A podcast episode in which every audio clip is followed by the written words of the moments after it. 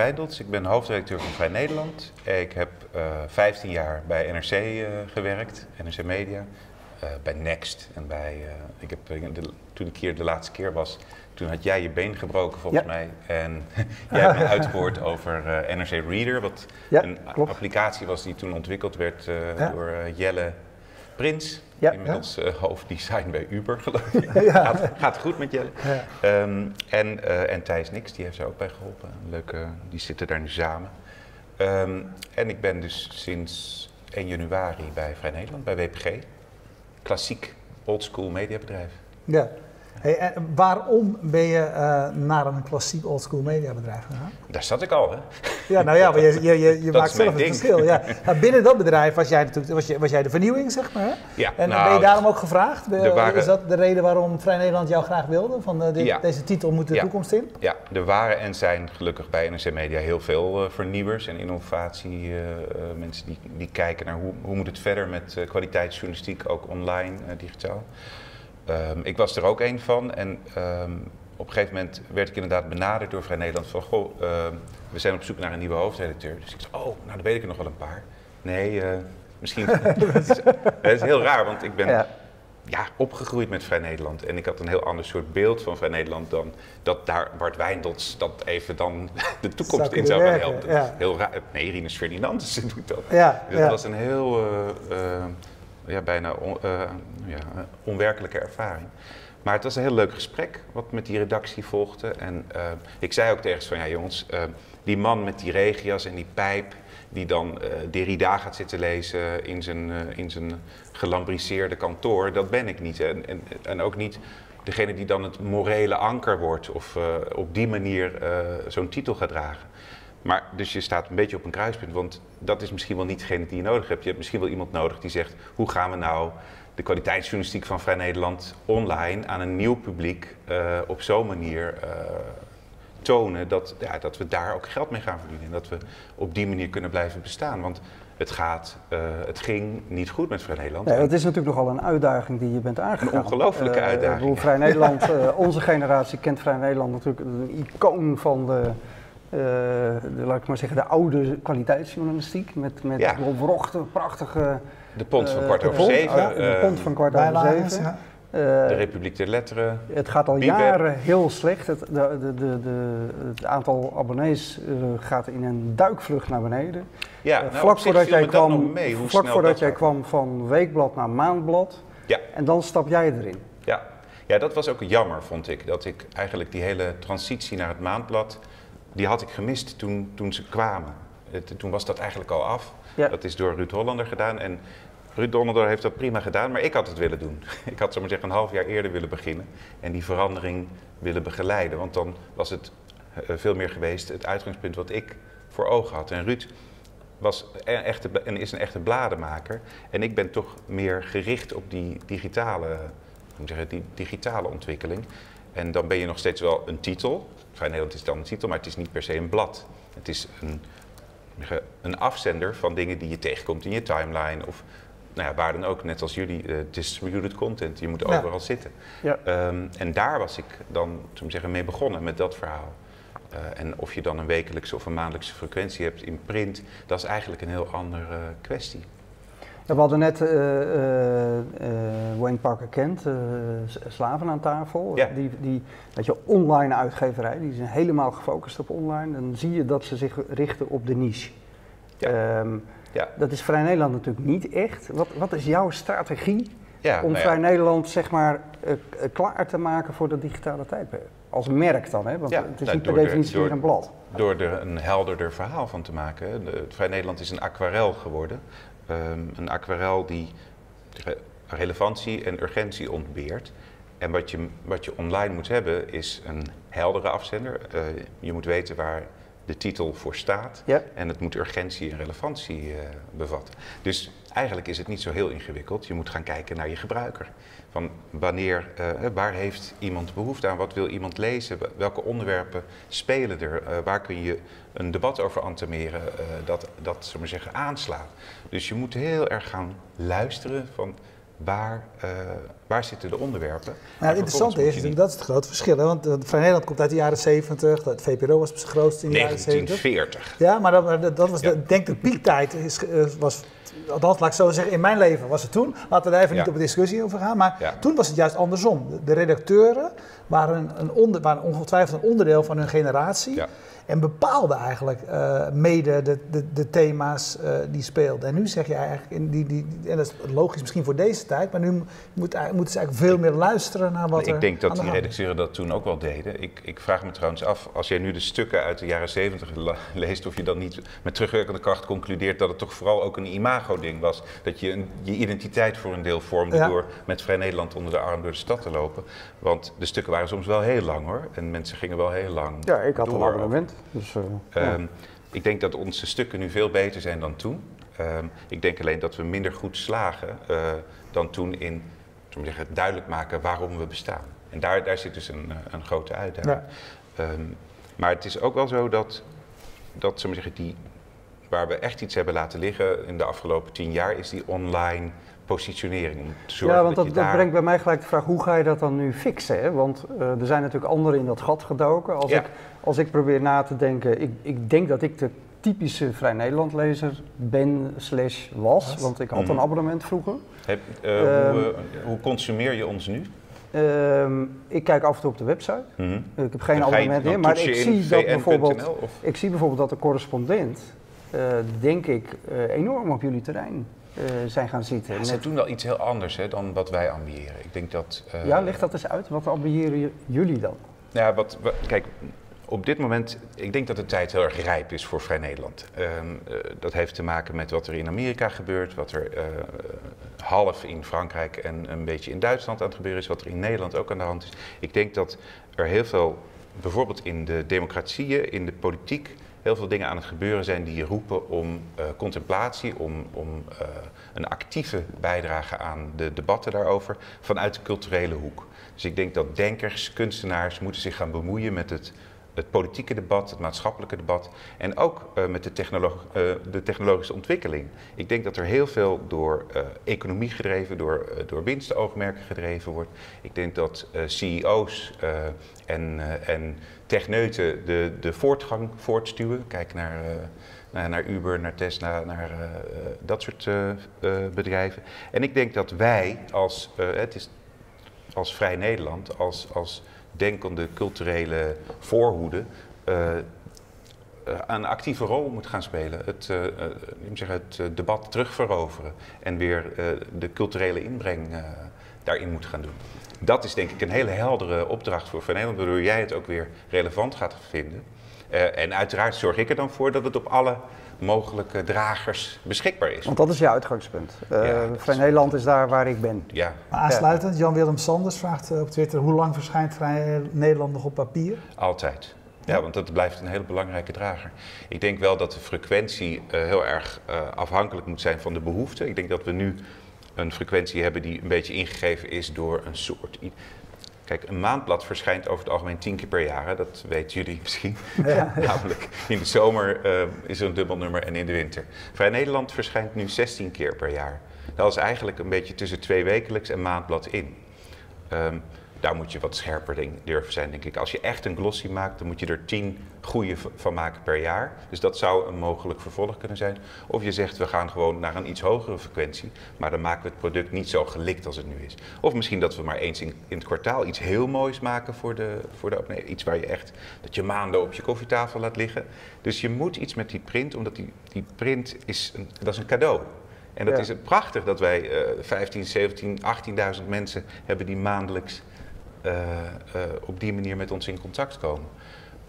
Dus je moet daar echt mee doorgaan. Uh, het wordt ook heel erg gewaardeerd. En het is ook bijvoorbeeld een, een manier om je te onderscheiden van een product als de correspondent, wat, wat weliswaar boeken uitgeeft, maar niet op die manier een frequentie. Het mooie was toen ik naar jullie site ging, ging kijken. Het, aan de ene kant voelde het een beetje als iets, iets van vroeger. Tegelijkertijd hou je natuurlijk in de gaten wat mensen belangrijk vinden. Bij jullie is zijn puzzels heel belangrijk nog steeds, zag ik. Uh, nou, in het juni, uh, nee, wat is dat nu? Het juli-nummer zit een puzzelboekje, ja. Ja, maar op de, ook bij jullie site staat echt prominent linksbovenin puzzels. Ja, maar dat, dat is ook omdat je na 25 jaar samenwerken met uh, Jelmer Steenhuis niet ineens kan zeggen van... Nou ja, uh, op de...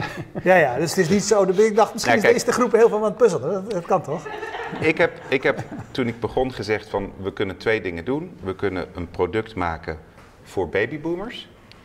Of we kunnen een product maken voor 30 tot 50 dat geweldig gevonden wordt door babyboomers. Ik wil dat laatste doen. Uh, dus mijn focus zit niet op die puzzel. Mijn focus zit op dingen maken die 30ers, 40ers, 50ers nu relevant vinden. Um, en dat kan uh, allerlei nieuwe journalistieke vormen zijn, maar niet per se uh, het cryptogram. Is het een blad voor de elite? Vraagt Jochem Kolen ook. Die, die zegt. gisteren hoorde ik iemand zeggen dat fact-checking ter voorkoming van fake news echt iets voor de elite is. Is dat zo en is Vrij Nederland elitair? Meer dan 50% van de Nederlanders is hoger opgeleid. Um, ik, ik, geloof niet dat, uh, dat wij een product maken dat uh, voor maar een heel klein segment van die hoger opgeleiden is. Ik denk dat alle Nederlanders uh, die geïnteresseerd zijn in wat er in de wereld gebeurt, daarvoor hoef je niet een hoge opleiding te hebben, maar moet je gewoon interesse hebben en een beetje slim zijn. een vorm van engagement hebben met die wereld. De vraagstukken die er leven, ja, op zoek zijn naar antwoorden daarop. Van wat, hoe moeten we verder met de democratie? Hoe gaan we die vormgeven? Um, hoe, uh, hoe, kijken we naar de toekomst van werk? Uh, er zijn, uh, het klimaatvraagstuk. Het zijn allemaal ontzettend interessante vraagstukken. Maar je moet ook wel goed nadenken van what's in it for me? Dat als gebruiker. Dus dat je het ook betrekt op het individu. Dat, dat werkt. Dat, dat is natuurlijk ook een beetje wat we ontdekt hebben door tien jaar op internet te publiceren. Dat, je, hè, dat, dat is gewoon cruciaal dan gaan mensen uh, nog net iets verder. Maar ook die grote problemen. We, we, hebben een filmpje van Roxane van Iperen online gezet. Ik ben nu begonnen met een soort gesproken columns. En dat gaat dan over uh, hoe de grote uh, fossiele brandstofproducenten eigenlijk de, de, de vooruitgang een beetje tegenhouden in die energietransitie. Ja, dat is dan gewoon echt ruim een miljoen keer bekeken dat, dan denk ik van ja, hier heb ik dus de kwaliteit van Vrij Nederland. Gekoppeld met de inzichten die ik in mijn vorige klus voor NRC Media met, uh, met Mindshakes heb gekregen van over hoe je video op zo'n manier op sociale netwerken kunt verspreiden dat mensen erdoor geraakt worden en dat ze blijven kijken. Die twee inzichten combineren, dan kun je dus inderdaad die dertiger of die, zelfs die twintiger met, uh, ja. met kwaliteitsjournalistiek bereiken. Maar met een, uh, voor een, uh, een, papieren tijdschrift zijn alle mensen uh, ook heel erg gewend dat, je, dat daar je abonnement bij hoort hè, en dat je daarvoor betaalt en het bedrag ja. wat je daarvoor betaalt. Hoe, hoe, hoe zit dat bij jullie? Waar, hè, als, als, dat, zoals je zegt, het papieren gedeelte zal altijd blijven bestaan, ja. maar je probeert online groter en sterker te worden. Ja, ik, ik, wil, ik wil het abonnement verkopen op de site. Ja. En vervolgens krijgen ze er een printproduct bij. Dat is, het, is dus, het is de upsell vanaf het digitale abonnementen. Um, het was mijn belangrijkste vraag toen ik begon. Ik zag uh, N is 1 dat de correspondent erin slaagde om een businessmodel met, een, uh, met, een, met kwaliteitsjournalistiek online te doen. Interessant, maar wel een heel atypisch verhaal. Ik weet nog dat die avond dat ik bij jullie was, of oh, bij jou was, ja. was Rob Wijnberg. En ik zat op de achtergrond wel op met jou aan het praten. Precies zagen wanneer ze die grens haalden. Precies, ja. terwijl hij met jou zat op de 15.000 uh, hij had wel een beetje te maken met uh, lichte exposure uh, bij DWDD. Dat is niet, makkelijk, is niet dus makkelijk herhaalbaar. Dat hè, is dat niet concept. heel makkelijk. Nee. Het is niet zo van dat gaat ons ook lukken, want nee. wij gaan ook een half uur bij DWDD zitten. Ja. Dus, dus dat, dat vond ik niet een. Uh, maar mijn grote vraag is: van, zijn mensen bereid om voor kwaliteitsjournalistiek te betalen als ze zeggen eigenlijk heel veel ook gratis kunnen krijgen?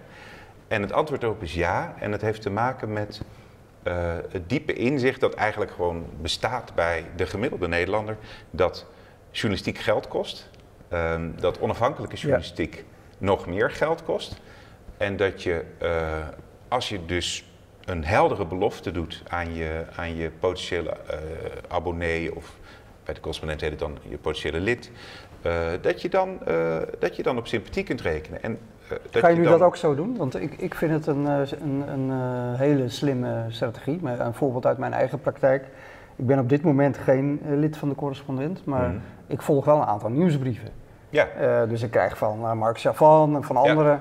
Weet je? En op een gegeven moment krijg je dan toch een ongelooflijk slim mailtje vanuit de correspondent. Van nou ja, weet je, het is allemaal van harte gegund, dit is ook ons uitgangspunt. Ja.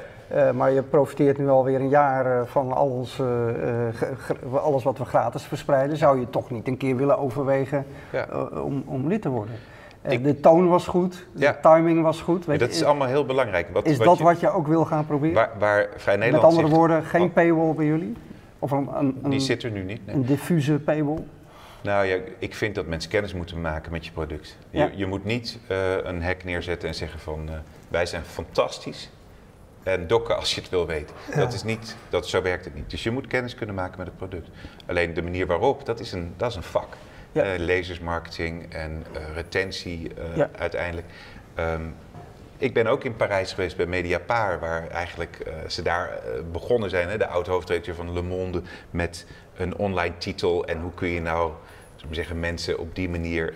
ze waren heel trots op hun retentiecijfers. Dus hoeveel procent van de mensen na een jaar weer opnieuw een abonnement nemen. Die lagen toen op 70% Moet je nagaan hoeveel werk het is voor veel mediatitels, want meestal is het lager. Meestal stapt gewoon de helft op elk jaar. Dus dan moet je de helft er weer bij uh, zien te markten. Dus het is een heel ingewikkeld proces. En als je dat goed beheerst,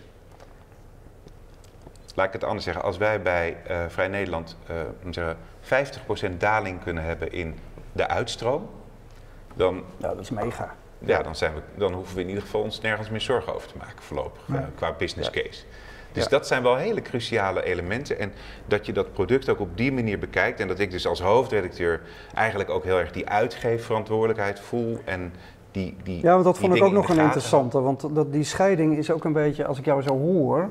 Ja. Uh, bestaat hier niet meer. Hè? Want, nee, eh, maar het eerste wat ik deed was. Dat is ook wel van deze tijd. Maar vroeger was een hoofdredacteur die zorgde dat de stukken goed waren. Ja, en er stond een dikke muur tussen en daar zat ook een gedachte achter. Dat is ook geen gekke gedachte. Hele, hele concrete ideeën over distributie, over het businessmodel, over al die dingen. Ja.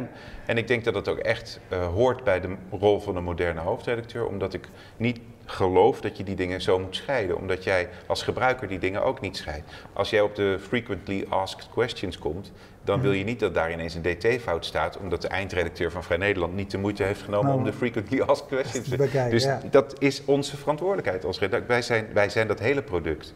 Uh, dus ik schrijf brieven aan alle, moet zeggen, dat is een AB-test, dat vinden wij heel leuk. AB-testen, dat geeft inzicht. Uh, de helft van de proefabonnees van Vrij Nederland krijgt na twee nummers van de drie een brief van mij van hoe bevalt het, dit en dat. En daarna moeten ze gaan besluiten of ze blijven. En ik zit dus te kijken van wat werkt nou? Hè? Uh, zijn mensen dan blijer als ze persoonlijk door de hoofdredacteur benaderd worden? Ik krijg brieven terug en daar antwoord ik weer op. Ik vind dat heel leuk en voor mij uh, brengt het heel veel inzichten. Maar het is ook een manier van klantenbinding. Het is ook een, een manier van ontdekken of dat gewaardeerd wordt. En zo doen we heel veel verschillende dingetjes om te kijken of we die band met de lezer uh, en de abonnee stevig kunnen houden zodat ze niet uh, massaal weglopen omdat wij daar geen moeite voor hebben gedaan. Dat is heel stom ja. en zonde. Steek, we moeten een klein beetje gaan afronden. Heb je nog een vraag? Ja, eentje van Twitter nog, van Jan-Willem Sanders. Hij zegt er met nadruk bij puur neutrale vraag. Hoe kijk je aan... Dan moet je altijd uitkijken. Ja, nu, nu, staan alle, alle alarmbellen gaan nu rinkelen. Hoe kijk je aan tegen follow the money? Uh, daar heb ik heel veel waardering voor. Waarom? Omdat zij erin slagen om uh, journalistiek, onafhankelijke journalistiek te bedrijven met uh, alleen maar een online uh, ja. aanwezigheid. ze hebben een prachtige, met Keizer, een prachtige scoop gehad eigenlijk. Een heel mooi, echt een klassiek journalistiek succesverhaal. Ja. Nu is Erik natuurlijk ook de, de bedenker van Follow the Money. Heeft ook echt zijn sporen al verdiend in het verleden, in de klassieke quotes. Eh, dat soort media, de klassieke journalistiek. Uh, maar hij slaagt er dus in om, om het op een of andere manier rond te breien. Ik ben hem wel verdacht vaak tegengekomen bij subsidieclubjes waar ik dan voor mij daar, daar waren we een beetje elkaar aan het concurreren om, om de subsidiecenten. Uh, maar hij doet het nu volgens mij helemaal zonder subsidie en met een flinke boost van proefabonnees door die scoop van die VVD-scoop. Ja. Ja, hartstikke goed. En wat, waarom werkt het nou? Omdat hij een heel duidelijke niche bedient. Ja. Het is zo helder. Absoluut. Ja.